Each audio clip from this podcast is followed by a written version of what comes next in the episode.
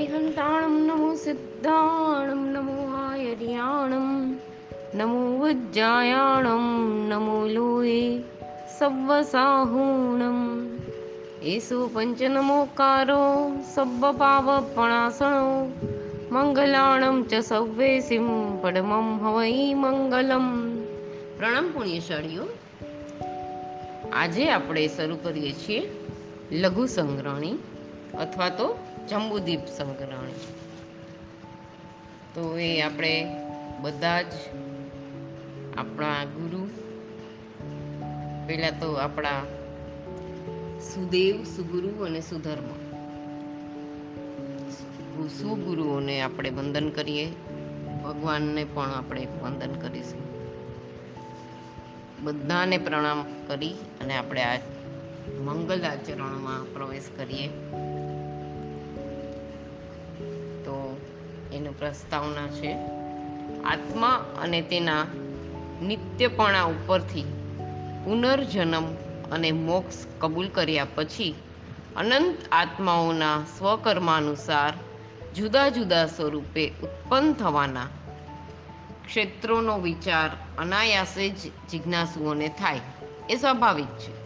એ વિચાર ઉપર આવતા લોકાલોક રૂપ અખિલ વિશ્વનું જ્ઞાન કરવું પડે છે. અનંત અલોકમાં બિંદુ તુલ્ય લોક છે. તે લોક પણ અસંખ્ય યોજનના વિસ્તારમાં છે. તેના મુખ્ય ત્રણ ભાગ પડે છે.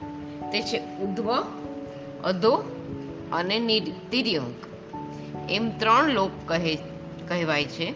એ ત્રણ લોકના પણ કયા ભાગમાં પોતે રહે છે?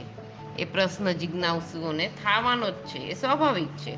અથવા પોતે અત્યારે જે જગ્યાએ બેઠેલા છે સૂતેલા છીએ કે ઊભેલા ઊભે ઊભા રહીએ છીએ. જો કે તે ક્ષેત્ર પોતાને તે વખત પૂરતું તેટલું જ ઉપયોગી છે. તો પણ એટલું જ ક્ષેત્ર નથી. તેની આજુબાજુ કંઈક છે. તે શું છે? એમ વિચારતા જગત લોક છે. ત્યારે લોકની આજુબાજુ પણ શું છે? અલોક છે? આ રીતે આ ક્ષેત્ર વિચાર પણ આત્મવિકાસના સાધનોમાંનું એક આવશ્યક અંગ છે. જો કે તે વિશે સંપૂર્ણ જાણવાની આપણામાં સંપૂર્ણ શક્તિ નથી.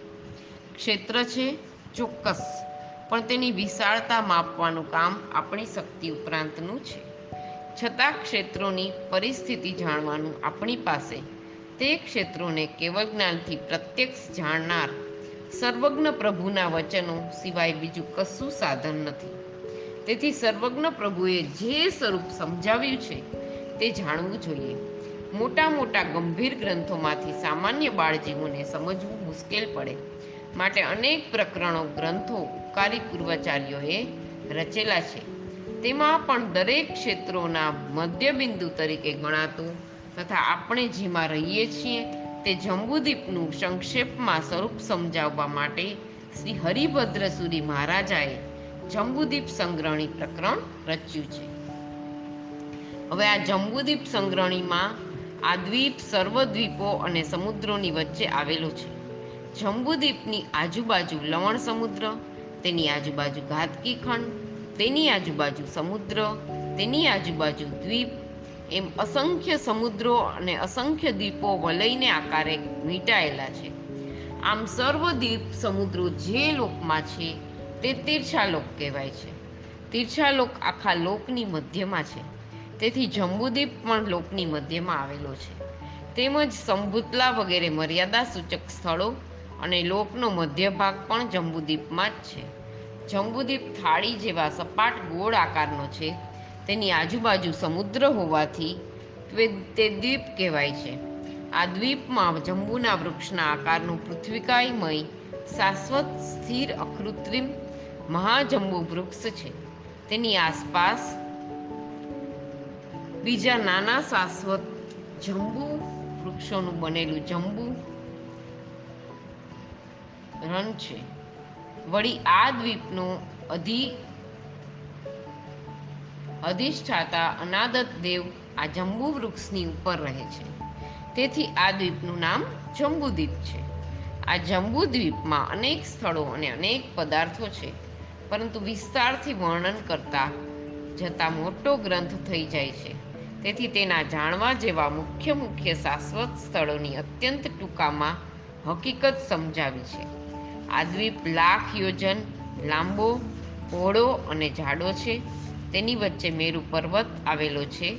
તેના ભરત ક્ષેત્રના માપના ખંડો અથવા એક ચોરસ યોજનના માપના ખંડો પરિધિ, ક્ષેત્રફળ, મનુષ્યને રહેવાલાયક ક્ષેત્રો, પર્વતો, તેના શિખરો દ્રહો તીર્થો, વિજયો, શ્રેણીઓ, નદીઓ, નદીઓના મુખ, મુખના વિસ્તાર વગેરે મુખ્ય મુખ્ય પદાર્થો આ પ્રકરણમાં સમજાવ્યા છે.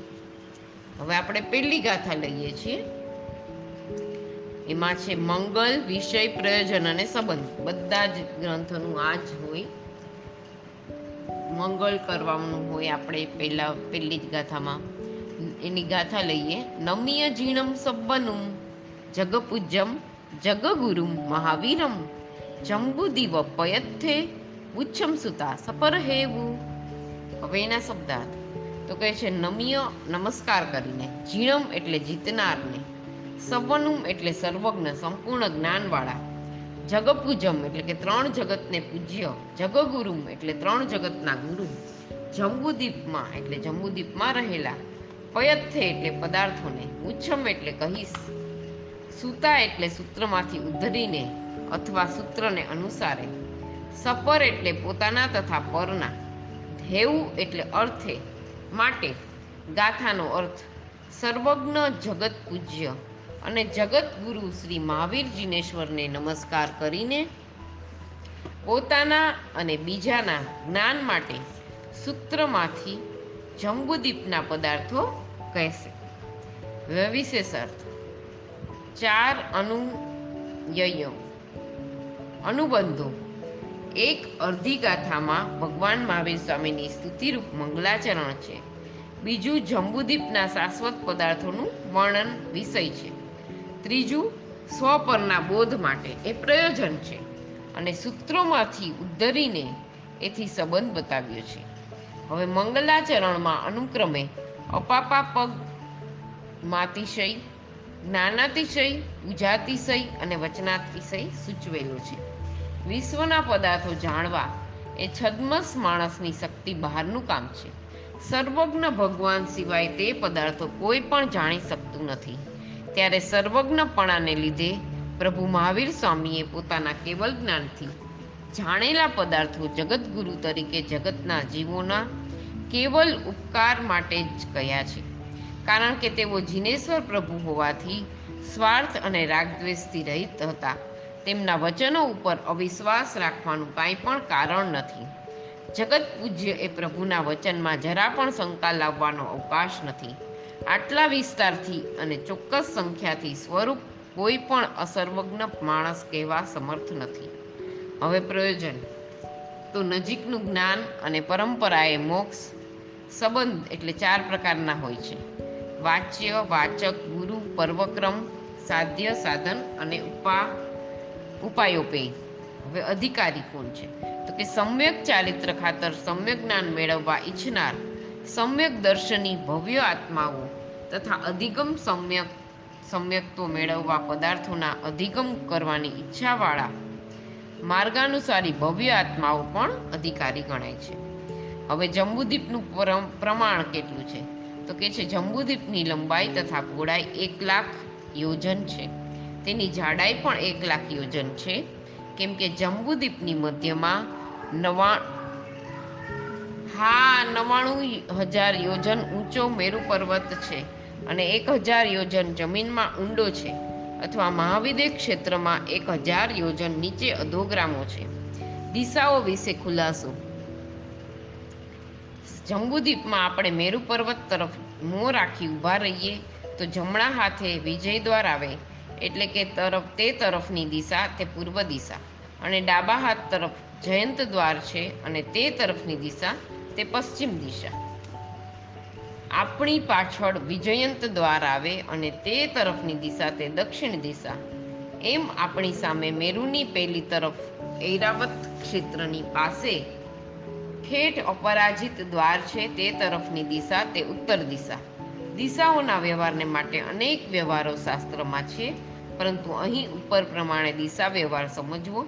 બીજા ક્ષેત્રોમાં પણ આ નિયમ જ પ્રમાણે દિશા વ્યવહાર કરી શકાય છે.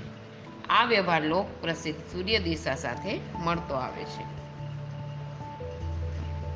હવે બીજી ગાથા લઈ લે તો એમાં દસ પદાર્થો છે. ખંડા જોયણ વાસા.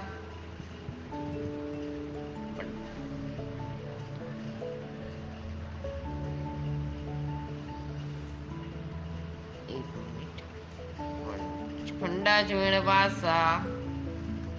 પંડવય કુડાય તીર્થ સેઢીઓ વિજય દહસલ લીલાઓ. પિંડે સિંહોએ સંગયણી. ખંડા એટલે કે ખંડ વિભાગ. જોયણ એટલે કે યોજન. વાસા એટલે વર્ષો ક્ષેત્રો. પવય પવય એટલે કે પર્વતો. ઉડા એટલે કુટ શિખરો ય એટલે અને. તીર્થ એટલે તીર્થ. શેઢીઓ એટલે શ્રેણીઓ વિજય એટલે છ ખંડના દેશ. દહ એટલે હદ, દ્રહ, સરોવરો. સલીલાઓ એટલે નદીઓ. પિંડ એટલે પિંડ સંગ્રહ સમૂહ. એ એવી એટલે દસ પદાર્થો. હોઈ એટલે છે સંગયણી એટલે સંગ્રહણી. હવે એનો આથાર્થ ખંડો, યોજનો, વાસક્ષેત્રો, પર્વતો, ઊંટો, તીર્થો, શ્રેણીઓ, વિજયો, હદો અને નદીઓ. એઓના સંગ્રહ તે સંગ્રહણી છે. હવે વિશેષ અર્થ. તો કે છે ખંડો એટલે ભરત અથવા ઐરાવત ક્ષેત્રની પહોળાઈ જેવા કેટલાક ખંડો થાય. અથવા ચોરસ યોજન પ્રમાણે કેટલા ખંડો થાય. યોજન એટલે વિસ્કંભની પરિધિ ઉપરથી ક્ષેત્રફળના યોજનની સંખ્યા. વર્ષ એટલે કે મનુષ્યના રહેઠાણના ક્ષેત્ર. પર્વતો એટલે પર્વતોની સંખ્યા. શિખરો એટલે કે પર્વતના શિખરો અને કેવલ ભૂમિકૂટ શિખરોની સંખ્યા. તીર્થો એટલે સમુદ્રમાં ઉતરવાના મોટા ઓવારા, ઉતારું સ્થળોની સંખ્યા. શ્રેણી એટલે કે વૈતાડ્ય પર્વતો ઉપર વિદ્યાધરોના શહેરો અને આભિયોગિક દેવોના ભવનોની શ્રેણીઓ. આઠમું વિજય એટલે કે ચક્રવર્તી રાજાઓને વિજય મેળવવાના ક્ષેત્રો. દ્રહો એટલે કુંડો, હદો, નાના સરોવરો. નદીઓ એટલે કે મોટી નદીઓ તથા તેની સાથે મળનારી બીજી નદીઓ ઉપર જણાવેલા મુખ્ય દસ દ્વારોનું વર્ણન આમાં કરવામાં આવશે. પ્રણામ. જીનાજ્ઞા વિરુદ્ધ કાંઈ પણ બોલાયું હોય તો મિચ્છામી દુક્કડમ પ્રણામ અસ્તુ.